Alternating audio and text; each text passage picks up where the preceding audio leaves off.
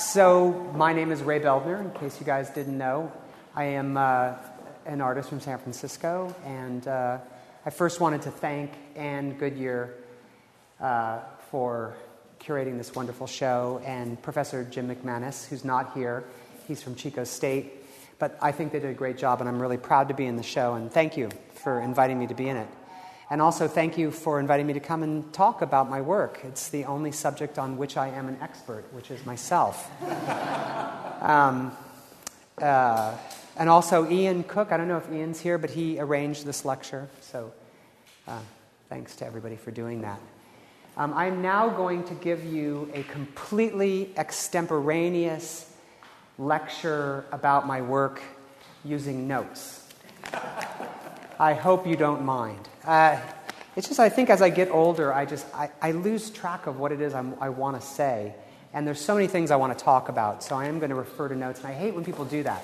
I'm supposed to just be able to stand up here in front of my work and, and speak about it intel- intelligently. But um, before I talk about my work, I want to talk a little bit about Marcel Duchamp. So, who is Marcel Duchamp? And that's just a rhetorical question. Um, Marcel Duchamp, in my mind, is probably one of the most important artists of the 20th and early 21st centuries. And yet, he's the least known among lay people and even among his peers to some degree. But his influence has been really seminal um, among conceptual artists of the late 20th, early 21st century. But he's not been without controversy. So I love to read what people say about Marcel Duchamp because he has always evoked a lot of very strong reactions in writers and artists and curators. And this is some of the things that people have written or said about Marcel Duchamp. Octavio Paz, the poet, said he was a tantric initiate. I don't know if that's good or bad. Pierre Cabanne, who is one of his biographers and wrote a really wonderful book on late, uh, late Duchamp uh, interviews, called him a critical rationalist. Then there was a art historian slash journalist named Alice Goldfarb Marquis, who recently died about a month ago. She said that Duchamp was a failed artist and a tragic neurotic. no less than Donald Kuspit, who's a contemporary art critic right now, who's very well respected, calls Duchamp a psychotic, an impostor, and a man filled with self hatred. Did you know that? Andre Breton, who was the head of the French Surrealists and a friend of Duchamp, called him the most intelligent man of the 20th century. And then John Canaday, who was the art critic for the New York Times when Duchamp passed in 1968, wrote in Duchamp's own obituary that he was the most destructive artist in history. So you could see the range of opinion about Duchamp runs the gamut. But that's all their opinion, and I have a different opinion about him. And when I speak to other artists who are conceptual artists, like I like to consider myself, it's like we're speaking a common language. And I was talking to Anne today at lunch about this. That, that when we talk about Duchamp, we talk about him like he's our uncle or our grandfather. There's a lot of things that we take for granted when we speak about Duchamp. We understand when we reference the large glass or his ready mades or étant donné, we know what that means. And so, uh, it's because we have this common language that Duchamp has created for us. Unfortunately, it's a little bit like having a common language like Pig Latin or Double Dutch. It's a language that only a few people really understand. And so, outside of uh, contemporary artists and contemporary art curators, um, he's not really quite understood or appreciated. And we, there's again something Anne and I talked about how, how few people understand who he is. Even people like I taught a graduate uh, class, not a graduate class, a class for seniors at UC Santa Cruz last year, and I referenced Duchamp in one of my lectures. And when I asked people to raise their hand about who didn't know who Duchamp was, every single hand went up except for one. And these are people in a very good art program at a UC in California, very smart, and they really didn't understand who he was.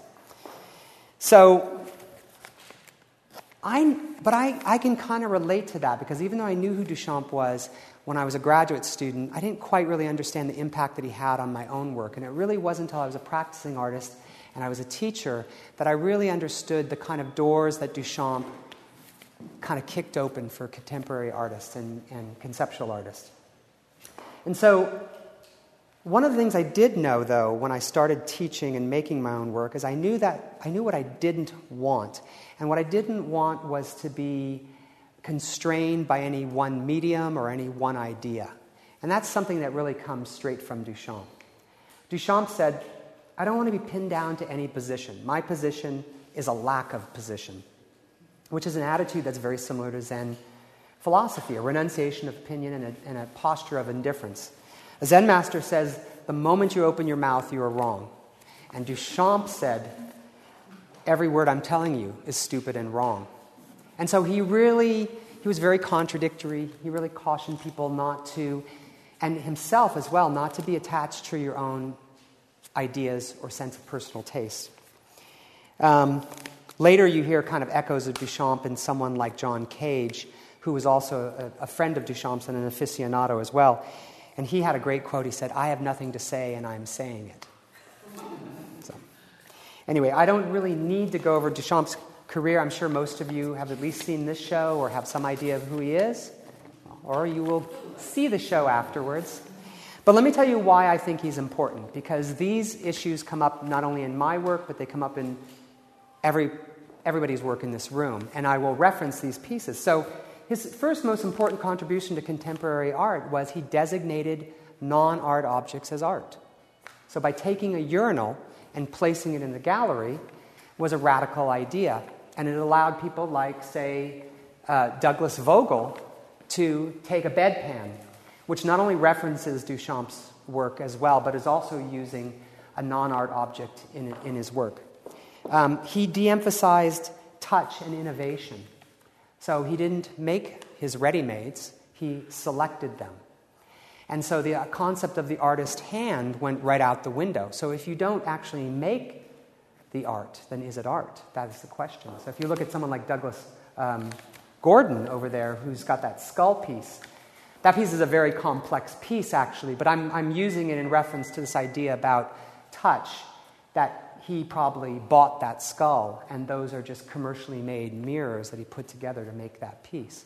It's a more complex piece than that because it references some famous portraits of Duchamp with him with his head shaved and a star, and another portrait of him with multiple images of him. The other thing that he did was he introduced chance procedures into making art. The idea that the artist is not the final maker of his work, but that some of it's left to chance or to somebody else's collaboration. So, he, a famous piece of his was with Hidden Sound, where he took a ball of string and he asked a collector of his to put something inside of it and then he closed it up and it makes a noise. Um, so he let go of the final product, the authorship, ultimately the authorship of his own work. But also he did a piece called Three Standard Stoppages, where he took a meter length of string and then dropped it. And wherever it dropped, he then traced the outline and he created a new kind of ruler, a ruler based on chance. And so you can see that in a piece that Nancy's standing next to. Whoop, don't fall over, it's okay. And you guys can see this later. It, it's, it's called Deux Champs and it's uh, made with magnets and little washers. And of course, I'm sure every time that it's displayed, it changes. So there's an element of chance that's involved with that piece. He also introduced irony and humor into art, which is something that was not so common. If you look at someone like uh, Marc Tanzi, who is both referencing Marcel Duchamp and Eros c'est la vie, which is his feminine alter ego, it's, and he's sort of touching himself at the same time. It's a pretty funny piece. Um, it, I mean, again, it's another very complex piece because it talks about Duchamp and his multiple kind of identities, and also it's a little bit sexually charged and etc. He introduced the use of visual and verbal puns into his work, like in the piece um, where he took a postcard of the Mona Lisa and he drew a mustache on it, and then he wrote in uh, letters, simple letters, L H O O Q, which if you read it phonetically, it says look. But if you read it in French, it's L H O O Q, means she has a hot ass. And so uh, he was full of puns like that. And there's another piece over here. You can look at it maybe a little bit later, but it's, it's, a, it's a vase, and if you look at it, it has the outline of Marcel Duchamp. And so that's a kind of a visual pun. Um, and that piece is by, um, who did that piece? Andrew Lord. Andrew Lord, thank you. So I, I want to say that he introduced eroticism into art, but in fact, he sort of reintroduced it into art through his, this alter ego, um, which he called Eros c'est la vie, R R O S E. So instead of rose, it's Eros. Eros is love. So love is life, c'est la vie. He used language and ideas as materials in art, which is something that people haven't done. And if you look at this piece by David Hammons, it's a, it, it reads on the outside as the Holy Bible, and it's all bound in leather. And if you open it up, what it is is the catalogue raisonné of Marcel Duchamp. And so what he's saying here is that Duchamp is like the god of all conceptual artists, which I believe in, of course. He negated the romantic myth of the male artist as genius, which is also something that was quite prevalent with, through the modern period. If you look at that piece by Morimura right there, that's a kind of a takeoff on Duchamp's own portrait of uh, Eros c'est la vie. And so he's, but what he's doing here, which is interesting, is he's showing you what Duchamp didn't show you in his portrait. Duchamp's portrait, he's got these very feminine hands with this clearly masculine face dressed up as a woman, but they're not his hands. They're the hands of the girlfriend of his friend Francis Picabia. And so Morimura is having a woman's hands there, but he's actually holding them up. So he kind of lets you in on the joke and how Duchamp made his own work. But it's again sort of mocking this concept of the, the great male artist as genius.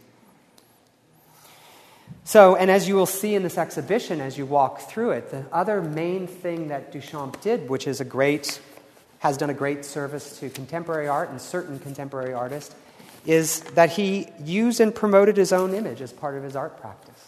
And that's evident in, in pieces like uh, the Jonathan Santlofer, where he's showing Duchamp in his journal, which he signed R. Mutt and Duchamp as his uh, alter ego, Eros c'est la vie. So, thanks to Duchamp, um, I've been able to, in my own work, use a variety of unusual materials. Um, things like water, oil, wax, salt, urine, mud, clothing, plant, food, live animals, neon, US currency, and all kinds of stolen objects and things taken off the internet. And for me, um, uh, those works have taken many different forms. Um, I've done sculpture and installation, I've done digital projects. This is a digital, a digital piece that I made for this show. Um, installations, public art, prints, performance based pieces. So, for me, the way that I work is either the idea can dictate the materials that I use, um, or the materials become the message themselves. And it's kind of nice that I have this portrait of Duchamp, which is a, a digital print, and then this other portrait that's made with plaster and money dust. Because, in, in one hand, and I'll talk about these in a, in a minute a little bit more, really the idea drove the materials, and here, really, the material is kind of the message. So, it, it, there's both ways of working sort of exhibited here. So, um, so I've done, and, and, and some of my ideas have, you know, been inspired by, the, like I said, the materials that I've used. I did for years a body of work um, that was about male identity and corporate culture and conformity. And it was kind of because I became interested in used business clothing, which I had acquired. So I did a whole series of works on that. The other thing that I did for many years is I worked with um, sewn US currency. And what I did was, um, I guess I was inspired by the fact that uh, as an artist and as a teacher and as an art appraiser, which I also do, um, I was often asked to talk about artwork based on its economic value. And that really offended me as a visual artist that people only wanted to talk about the economic value of a, of a, of a work of visual art. And, um, and I wanted to always talk about its historic value or its social value or it's just maybe its intrinsic value. Um, so I started to think about blue chip art and how, how it really is talked about in terms of what its uh, economic value is. And I thought that maybe if I were to take some of that blue chip art and remake it out of money, then we could take that conversation and put it right up front. And, we could, and once you talk about that, then you can start talking about all the rest of what makes that work kind of interesting. So I did a body of work I call Counterfeit. And the work was real. Uh, the, the money was real, sorry, but the actual work was sort of counterfeit. It was all reproductions of 20th century masterpieces. And I did things like Jasper Johns' Three Flags and Andy Warhol's Marilyn. But of course, the first piece in that series that I started with was Duchamp's urinal. And so um, he named his urinal Fountain, and I called mine Pis la Vie, which is based on his alter ego. So Pis la Vie would mean, instead of uh, Eros, c'est la vie, be Pis la Vie, be P is life. so, um, you know, and I, and, I, and I, like Duchamp, I used a lot of puns in titling the work. Um, I did Picasso's Weeping Woman out of money, and I called it All the Way to the Bank. I did a Joseph Beuys suit based on his felt suit pieces that he did, and I called it, of course, Gelt suit, uh, which is money. Um, Man Ray did a wonderful little piece. It's an iron, it has these tacks in it, and it's a great surrealist object, and it's called cadeau or gift, and mine was called, of course, a cash gift. Um, so I worked on that for many years, and and the irony of that body of work was even though I was commenting on the commodification of art, that body of work was wildly successful, and I sold almost every single piece that I made. And uh, I found that interesting for a couple of reasons. One was, well, of course, I think that everybody has an interesting and problematic relationship to money in this society, probably most every society. But also, I, I found it interesting that if I took a dollar bill and I destroyed it by cutting it up, and so it lost its value, and then I sewed it back together into something that looked like an image, it increased its face value many, many times over. So people would always come to me, How much did it cost to make that piece? And I'd say $300. And they're like, Oh, you cut up $300? I'm Like, well, you know, the piece is worth whatever, exponentially more than $300. That also inspired me as an artist because it made me realize that the one thing that artists do is that they imbue base materials with value, like an alchemist. That we take ground up money or plaster or paper or photographic materials, and we manipulate them in a way that creates real meaning and thus value. And uh, it's like alchemy, and I, and, I, and I have been consistently impressed with my ability to mint money by making art. Um, and it gave me a lot of hope, made me keep making work, both because it financially supported me and it gave me a lot of uh, joy to be paid. Um, so, but like many artists, what I wanted to talk about was really limitations, how artwork comes out of limitations. And that sort of directly relates to these pieces. And, and uh, by the way, if I just am one long run on sentence, feel free to just interrupt me and ask me a question. Because there may be a reference I'm making that you're not getting, or I'm talking too fast, or whatever. But I wanted to talk about it, about limitations, because it does actually directly relate to these two pieces that are in this show. So, when I had a full time tenure track teaching job, I had almost no time to be in the studio. And I realized that I needed to have some kind of studio practice. I needed to be making or doing something that related to art. I needed to be able to make work while I was driving to and from my job, which was this three hour commute. I needed to be able to make art when I was in bed with my computer or in my office before or after I met with students. I needed to somehow continue to make, make something. And so I came up with two bodies of work, and I'm going to briefly describe them. One was called Hot, and it was all based on internet porn. Or, as my wife likes to say, it's how Ray turns his daily activities into art. Um, but, but really, it came about through making these counterfeit pieces because I was researching a lot of the images of these blue chip artists. I was looking one day for um, an Andy Warhol Marilyn print because what I would do was I would take them off the internet, print them onto uh, transparent material, and then blow them up and then make the patterns from them because I was trying to make them to the exact scale and dimensions of the real, the real pieces that I was um, appropriating. I found a Warhol image um, in, in, embedded in the background of an amateur porn image. And it made me think about the value of art, how we value art, how other people value art. Like, some people, the people who made this picture obviously didn't understand who Warhol was. To them, it was a picture of Marilyn Monroe, and they needed it for the background of their porn shot. And so I thought, well, maybe there's more of that out there. And so I set off on this great journey through internet porn to find more examples of where famous artworks came up in the backgrounds of these porn sites. And then what I would do was I'd take those little images, blow them up really big, which would pixelate them and make them very, very blurry, but I would cut out all of the purient stuff. So just to focus on the backgrounds. And so you might see a knee, you might see a head, you would never see anything, any part of a body uh, any, any full part of a body or the, the wrong part of a body. So it was really pornless porn. Um, and it was really about sort of highlighting the art and, and de emphasizing uh, the naughty bits.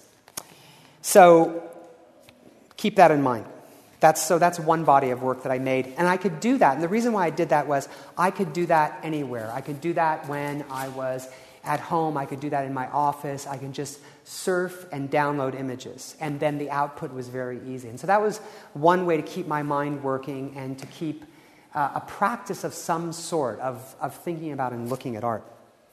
So the other practice I started doing at that time was I started to appropriate small, valueless objects from my friends' homes. Some might call it stealing. But I thought of it as collecting objects that I could make into small sculptures or assemblages. And I called that the body of work items I have taken from people that I know, because that's what it was. And uh, what I would do is collect a whole bunch of one thing. It could be spoons, or balls, or matchbooks, or lighters, or handcuffs in some cases um, that I found I don't know who would have those in their homes. Um, and then I would uh, put them together in these assemblages. And in order to disguise all the actual elements and to sort of homogenize the objects, I um, came up with a way of covering them with ground money dust, flocking them essentially.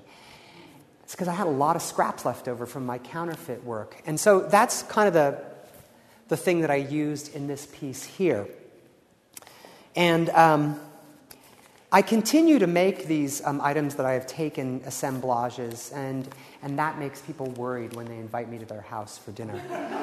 Um, but I wanted to bring that up because that idea of taking the leftover, even the little tiny bits of money that was left over from my other body of work, and then grinding it up into dust, um, is something that is carried over into another body of work. And so this is a piece that I did it's a little bit related to the counterfeit because it is a reproduction, an homage, a replica of Duchamp's famous piece called my, With My Tongue in My Cheek.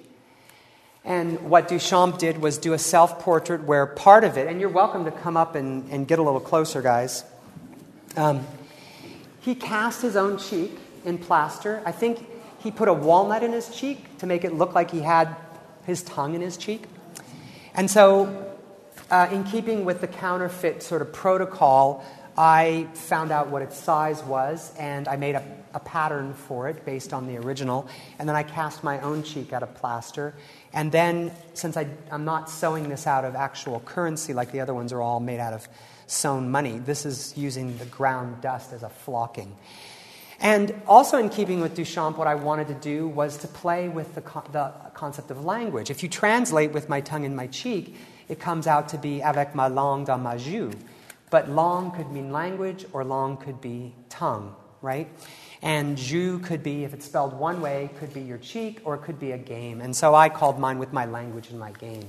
And it's just a way to play with language like Duchamp did and to, to, to have fun with that idea of the double entendre. Um, so that's one piece that I, I did for the show.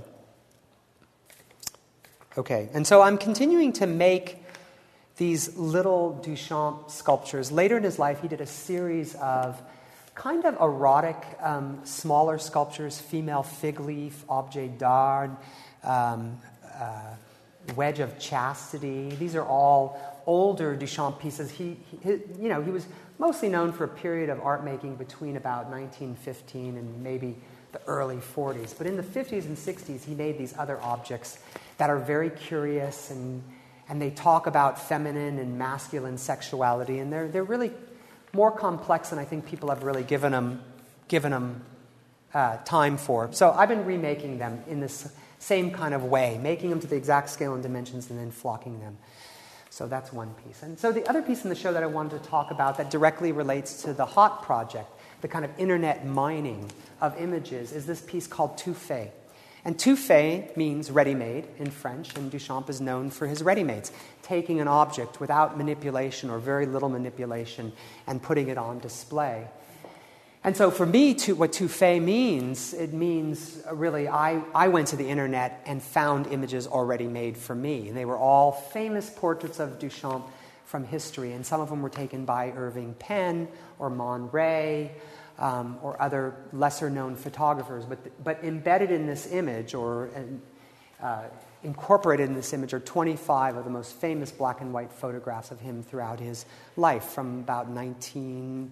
15 to about 1968. And it's a very, it's a very simple thing that I did. I, I simply went to the internet and I Googled Duchamp and I, and I picked the 25 of the pieces that just resonated with me. And then I just squished them all together. If anyone knows how to use Photoshop, you just layer them. And by manipulating the density and the transparency of them, I ended up with something that, that I think you can look at a long time and see multiple images. And Duchamp himself was interested in, even though he, you know, claimed to give up painting because he didn't like retinal art, he wanted to put art in the service of the mind, right? He made art that was specifically about how the eye and the mind work together. He made those roto-reliefs.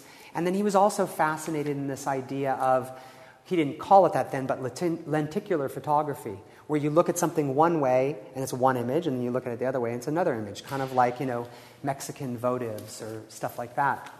So this, I was trying to make a piece that was similar, but without using so much technology.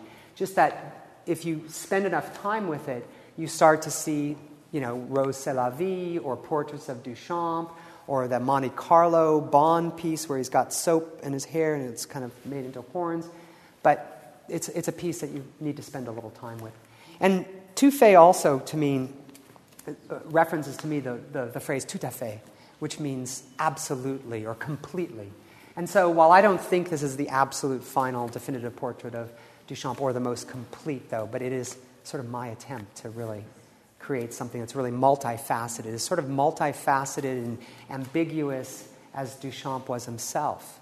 Because part of the mystique of Duchamp, I think the thing that makes him so endlessly interesting to contemporary critics, curators, and artists is that there's no one way to peg him. He, he would contradict himself constantly. He would say one thing about his work and then another thing. And so it left open all these great interpretations of his work. And so he's become a kind of a blank wall, a kind of a Zen master that doesn't talk, right? That doesn't speak, that you can hang your own ideas onto. And that's what I think has made his work so resonant and has kept us looking at it and thinking about it, you know, 40 years after his death and uh, probably continuing even longer than that. So that's all I have to say. I have nothing more to say, and I am saying it. Uh, no, but if you guys have questions, I'm, I'm happy to answer any questions you have. Don't clap. Please don't clap. Well, you know, what's interesting about Duchamp, and I, am I'm, I'm coming up on my 30th high school anniversary, and I got an email from a woman named Esther Jobrack, who was the art club president when I was in high school. And I was the art club vice president. and Esther used to talk endlessly about Dada and Duchamp And I'm like, who is that and who cares? And that was my first exposure to at least the name and some of the work. And then, you know, anyone who takes a contemporary art history class will hear about him. Although I'm shocked that my UC Santa Cruz students didn't know who he was. That's unforgivable. But this is the thing about Duchamp. They might have heard about him and it just went right out of their head. I'm going to curate a show. I live in San Francisco and I'm on the board of this organization called the San Jose Museum of Con- um, San Jose Institute of Contemporary Art. And I've been threatening to curate a show called Who is Marcel Duchamp and Why Should I Care? because that's kind of the general public's thought about him. So. Anu. Did you have a moment in your own art making trajectory where you also gave up art or made a decision yes. Well, I have my undergraduate degree in painting and printmaking. And about my senior year, I was done with it. I was like, oh, there's really not much, not that painting is dead, but there's not much more for me to say. But also, I feel like I'm more of a maker than an image maker. And I think painters make images and sculptors make things. And I much like, I much prefer like a direct experience of materials than something mediated by the frame of a painting.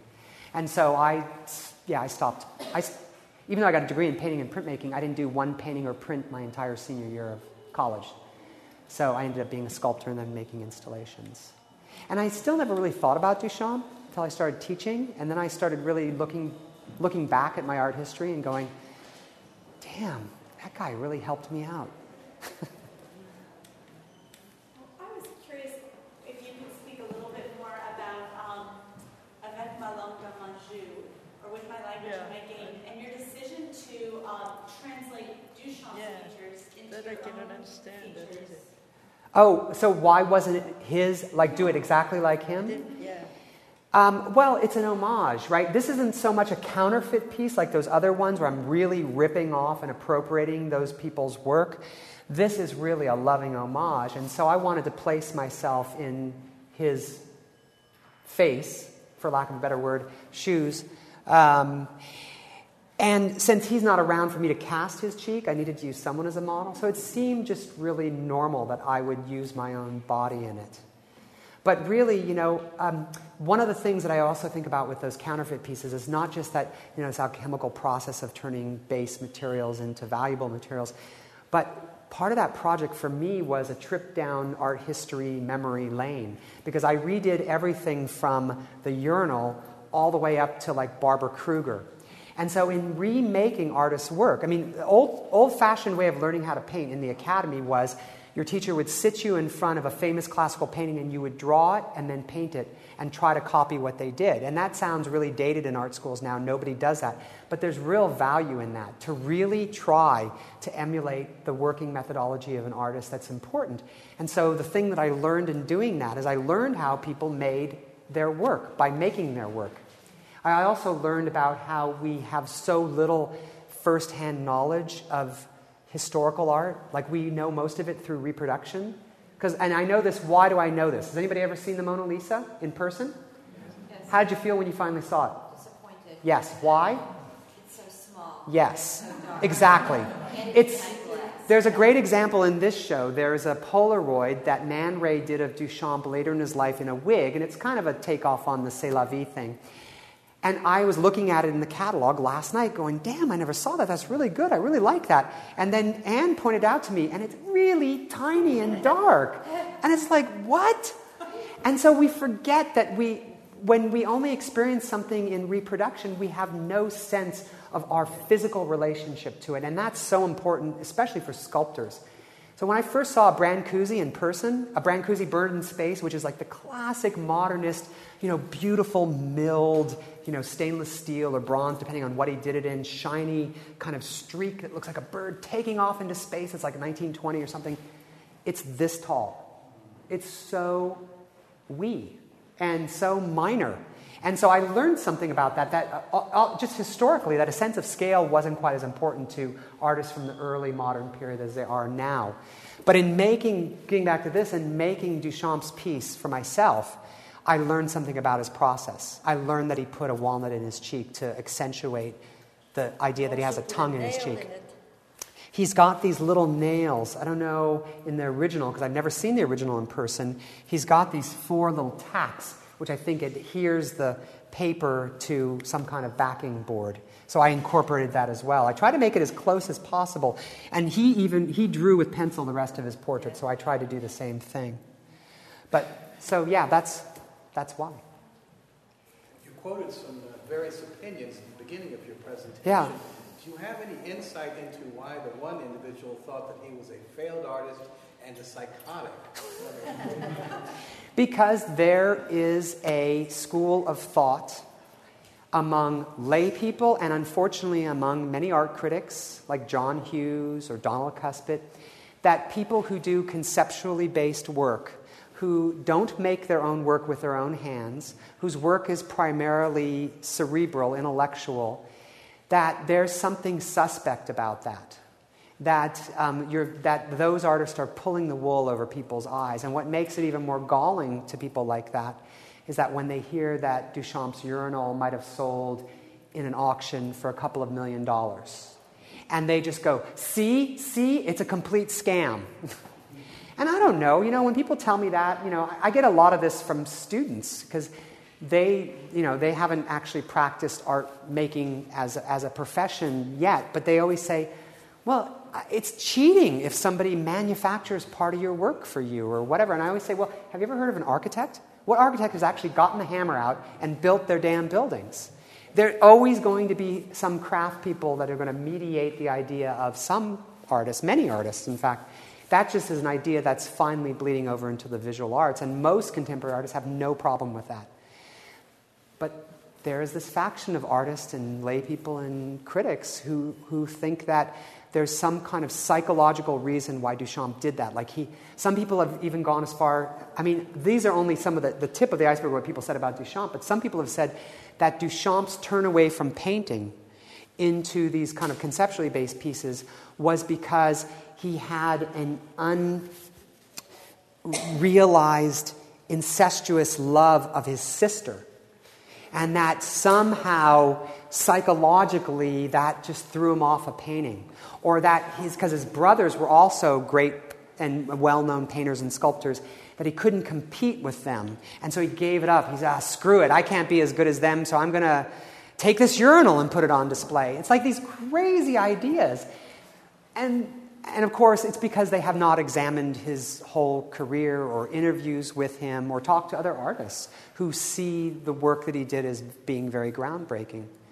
But I just laugh. I mean, it's kind of silly stuff. You can hear it all the time on the radio now. If you ever listen to talk radio, you'll hear stuff like that and worse about art and about politics all the time.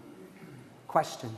Yeah, do people who, or critics who have those kind of perspectives, take the same uh, approach to someone like John Cage? Sorry, I think I ruined my. Okay, good. I don't want to take my thing out of there. Does that Um, school of critic Yeah. have, take the same approach to Oh, yeah, absolutely. Yeah, absolutely. Well, there's two, two things. Like, John Cage is known for many interesting pieces of work, but one in particular, in case people don't know, it's a, it's a, um, a composition called Four Minutes and 33 Seconds, where a performer comes on stage with, a, with a, a piece of music and then plays three sections of a piece that's all silence. And the way that you know that the first movement is begun and ended is because he lifts up the cover of the keyboard and then puts it down and waits a minute. And, and that's a famous piece by, by Cage. And there are people that think that's a total scam, that that is just sort of avant garde posturing. That, you know, this idea that you can, you know, just go up on stage and, and pretend to play art and you're getting one over on the public. And they sort of, they didn't really hear what Cage had to say about it or hear what was really going on in that piece. He, he didn't put music, traditional music in that piece because he wanted people to actually think about the sounds that are ambient and, and every day that create a kind of an ongoing background music that we all experience. But the funny thing is, I just heard recently that somebody did a very similar piece called Six Minutes of Silence, and the Cage estate sued them for copyright infringement. sued them for using silence. That's a good one. but yeah, that happens, you know, all the time. Well, Oh, thanks for coming, you guys. Thank you.